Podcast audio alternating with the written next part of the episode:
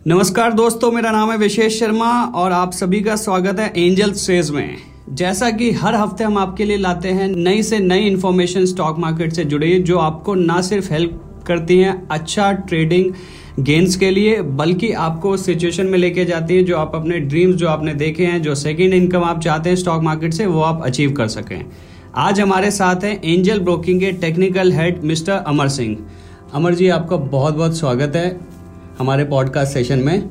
जी नमस्कार।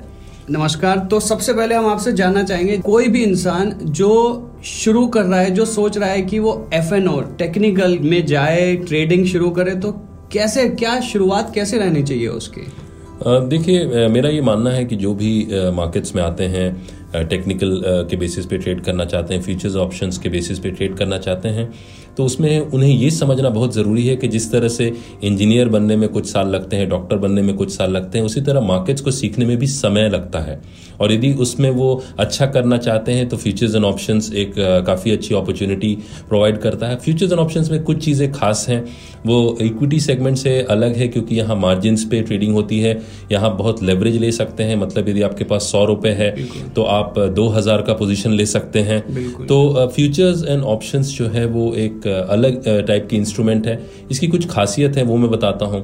तो फ्यूचर्स की मैं बात करूँ तो फ्यूचर्स मार्जिन पे ट्रेड होता है। उसमें करीब डेढ़ सौ स्टॉक्स हैं जिनमें फ्यूचर्स ट्रेडिंग है। Okay. और ऑप्शंस जो हैं वो भी इनमें है। तो फ्यूचर्स में आपको फ़ायदा यह है कि यदि आप मार्केट में बुलिश हैं तो आप फ्यूचर्स बाई करके चल सकते हैं।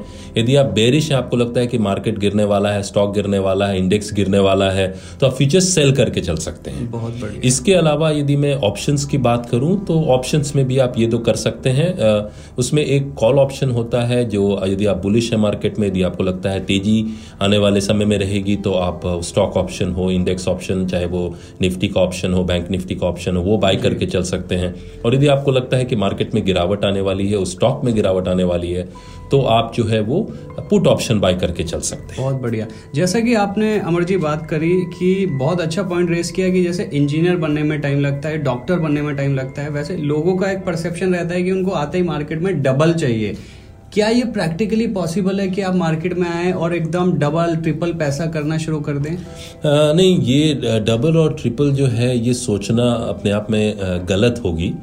क्योंकि यदि आप देखेंगे कि जो best of the best traders हैं आ, उनका यदि एनुअलाइज रिटर्न में पिछले 20 साल का बात करूँ तो 25 परसेंट तीस परसेंट एनुअलाइज रिटर्न रहता है। Okay. लेकिन फ्यूचर्स और ऑप्शंस में ज़रूर ये है कि ऐसे भी ट्रेडर्स हैं जो काफ़ी अच्छा मुनाफा करते हैं लेकिन उन्होंने समय दिया है अपने आप को सिखाने में।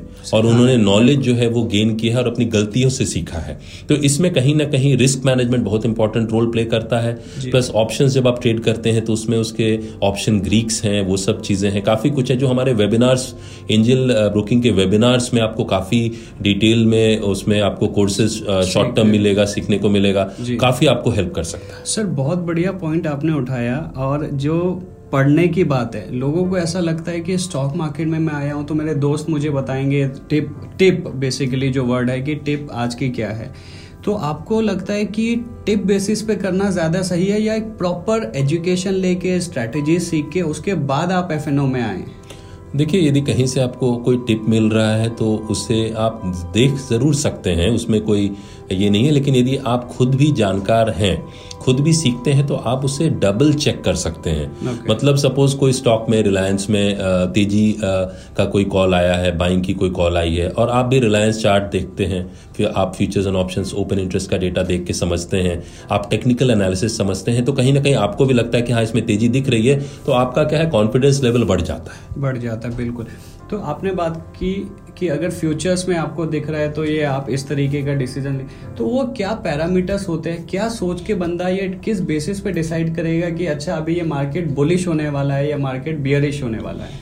उसमें जनरली जो लोग हैं वो टेक्निकल एनालिसिस यूज़ करते हैं शॉर्ट टर्म ट्रेडिंग के लिए क्योंकि ऑप्शन शॉर्ट टर्म ट्रेडिंग मतलब कितना शॉर्ट शॉर्ट टर्म ट्रेडिंग का मतलब ये हुआ कि आप इंट्राडे भी ट्रेडिंग कर सकते हैं और मतलब सुबह लेके शाम में बेचते हैं। नहीं आप सुबह लेके जैसे नौ नौ नौ पंद्रह की मार्केट खुलती है। आप यदि नौ पंद्रह पे नौ सोलह पे भी लेते हैं तो आप दो मिनट बाद भी बेच सकते हैं। ओ अच्छा। तो- वो भी वो भी जी, तो जी, लोगों तो का आप- जो परसेप्शन है सुबह लेके शाम में बेचना। तो आप बोल रहे हैं दो दो मिनट में भी आप कर सकते हैं। जी वो वो आपकी फिर स्ट्रैटेजी पे डिपेंड करती है प्लस आपकी आपके पास कितना टाइम है समय है मार्केट्स को देने के लिए उस पर डिपेंड करता है। और कहीं ना कहीं जो है वो intraday trading short term trading हो गई। इसके अलावा स्विंग ट्रेडिंग कहते हैं जिसमें आप दो तीन चार दिनों के लिए पोजीशन कुछ हफ्तों के लिए पोजीशन होल्ड करते हैं। तो जनरली शॉर्ट टर्म ट्रेडिंग के लिए आप टेक्निकल एनालिसिस काफ़ी अच्छे से यूज़ कर सकते हैं। और ऑप्शंस और फीचर्स जो हैं ये बेसिकली ट्रेडिंग इंस्ट्रूमेंट्स हैं और हेजिंग इंस्ट्रूमेंट्स हैं तो इनको आप शॉर्ट टर्म परस्पेक्टिव के लिए डेफिनेटली काफ़ी अच्छे तरीके से यूज़ कर सकते हैं। जी बहुत बढ़िया आपने बताया किस तरीके से हम लोग ट्रेडिंग में एंटर कर सकते हैं।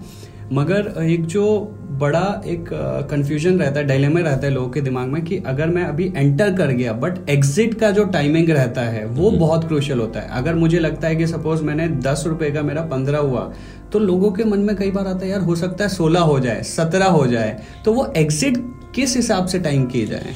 ये आपने बहुत अच्छा सवाल किया है। देखिए जो सक्सेसफुल ट्रेडर्स रहते हैं वो वो रिस्क मैनेजमेंट पे बहुत ध्यान देते हैं। ओके इसका मतलब क्या हुआ कि उनके ऐसे नहीं है कि उनके ट्रेड्स गलत नहीं पड़ते हैं या उनको लॉस नहीं होता है लेकिन वो अपने लॉस को मैनेज करना जानते हैं। मैनेज करना। तो कहीं ना कहीं जब आप ट्रेड लेते हैं तो आपको ये समझना बहुत ज़रूरी है कि यदि ट्रेड मेरे फेवर में चलता है तो मैं कहाँ प्रॉफिट बुक करूँगा? और यदि ट्रेड मेरे अगेंस्ट चलता है मतलब मैं मुझे लॉस होता है तो मैं कहाँ एग्जिट करूँगा?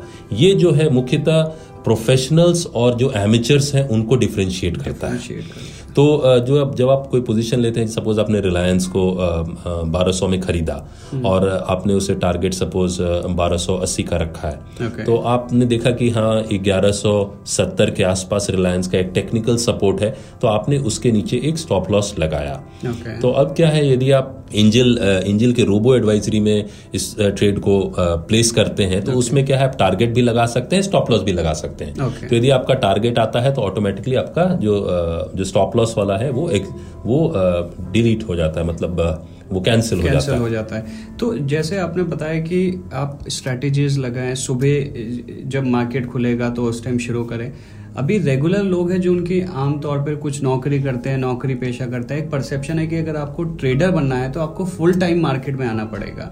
लेकिन अगर जो रेगुलर इनकम वाले लोग हैं अगर वो एज अ पार्ट टाइम ऐसे करना चाहें तो कुछ ऐसी बातें जो आप शेयर करना चाहेंगे जो उनको हेल्प करेंगे कि अपने काम के साथ as a second source of income ले सकें इसे। ज़रूर अ, देखिए सबसे पहले तो ये चीज़ ध्यान रखना कि यदि आप फ्यूचर्स एंड ऑप्शंस में ट्रेड करते हैं तो जो मोस्ट लिक्विड फ्यूचर्स हों जो मोस्ट लिक्विड ऑप्शन हैं उनमें ट्रेड करना मोस्ट लिक्विड मतलब? मोस्ट लिक्विड मतलब जिसमें ऑप्शंस में कम से कम हज़ार कॉन्ट्रैक्ट्स की ट्रेडिंग हुई हो okay. उसके जितने भी स्ट्राइक्स में हैं। तो करीब 30-40 ऐसे स्टॉक्स हैं जिनके ऑप्शंस में अच्छी लिक्विडिटी रहती है। तो उसमें होता क्या है कि बिड एंड आस्क स्प्रेड जो आप बाई करते हैं और सेल करते हैं तो उसमें आपको बिड एंड आस्क स्प्रेड में आपको ज़्यादा नुकसान नहीं होता है। और दूसरी बात है कि जब आप ये सब स्टॉक्स में ट्रेड करते हैं और आप इंट्राडे शॉर्ट टर्म करते हैं तो आप बहुत ज़्यादा स्टॉक्स पे यदि नज़र रखेंगे तो आपकी नज़र कहीं नहीं रहेगी। तो जैसे आप देखते हैं कि जब शेर कोई शिकार पे जाता है तो वो एक ही शिकार पे उसकी नज़र टिकी रहती है और फिर वो उस पर ही अटैक करता ये है। बहुत बढ़िया आपने एग्ज़ाम्पल दिया। तो उसी तरह से जब आप इंट्राडे शॉर्ट टर्म ट्रेडिंग करते हैं तो आप दस बारह स्टॉक्स चुन लीजिए। आप इंडेक्स को भी देख सकते हैं निफ्टी बैंक निफ्टी को भी देख सकते हैं यदि आप ट्रेडिंग करना चाहते हैं ऑप्शन में। और उन्हीं पे आप फोकस कीजिए और उनका आप डेली ट्रेंड देखिए टेक्निकल्स के थ्रू तो टेक्निकल्स के भी हमारे वेबिनार्स हैं तो उन पे उनसे भी आप काफ़ी कुछ सीख सकते हैं। वहाँ स्ट्रेटजीज भी बताई गई हैं जो आपको काफ़ी हेल्प कर सकते हैं कि कौन से ये जो वेबिनार्स हैं इनकी कुछ स्पेसिफिक टाइमिंग रहती है? कुछ रजिस्ट्रेशन का क्राइटेरिया रहता है? इसमें ऐसा है कि ऑन डिमांड भी रहती है तो आप आपके पास जब समय हो तब आप देख सकते हैं। इसके अलावा यदि आप इसमें क्वेरीज यदि पूछना चाहते हैं तो फिर ये एवरी डे जो है शाम में होता है। आप webinars dot Angel Broking dot com पर जाके वहाँ देख सकते हैं। तो वहाँ आपको वेबिनार्स की पूरी कैलेंडर मिल जाएगी। इसके अलावा आप यूट्यूब पर भी जाके वेबिनार्स जो है एंजल ब्रोकिंग वेबिनार सर्च करेंगे तो वहाँ भी आपको ये सारे वेबिनार्स मिल जाएँगे। इसके लिए कुछ पैसा देना पड़ेगा हमारे लिसनर्स को या ये फ्री ऑफ़ कॉस्ट है? नहीं ये फ्री ऑफ़ कॉस्ट है बिकॉज़ हम लोग चाहते हैं कि जितने हमारे क्लाइंट्स हों या जो हमारे क्लाइंट्स नहीं भी हैं, लेकिन मार्केट्स में ट्रेड करते हैं और वो सीखना चाहते हैं, समझना चाहते हैं बिकॉज़ अल्टीमेटली क्या है knowledge is is is something which has to be there मतलब कहीं ना कहीं नॉलेज ज़रूरी है। ये मैं एग्ज़ाम्पल देना चाहता हूँ कि जब आप एग्ज़ाम देने जाते हैं और आपकी तैयारी बहुत अच्छी रहती है तो आप कॉन्फिडेंट रहते हैं। लेकिन जब आपकी तैयारी अच्छी नहीं रहती है तो आप कॉन्फिडेंट नहीं रहते हैं। वही मार्केट्स में जब आप ट्रेड करते हैं इन्वेस्ट करते हैं तो कहीं ना कहीं नॉलेज आपके लिए एक आ, मतलब बूंद साबित होता है और वो आपको हेल्प करता है कहीं ना कहीं पैसे बनाने पैसे बनाने में। बिल्कुल आपने जो जिन बातों पे फोकस किया नॉलेज जो मुझे समझ में आया कि एक बहुत ही ज़्यादा क्रिटिकल कंपोनेंट है।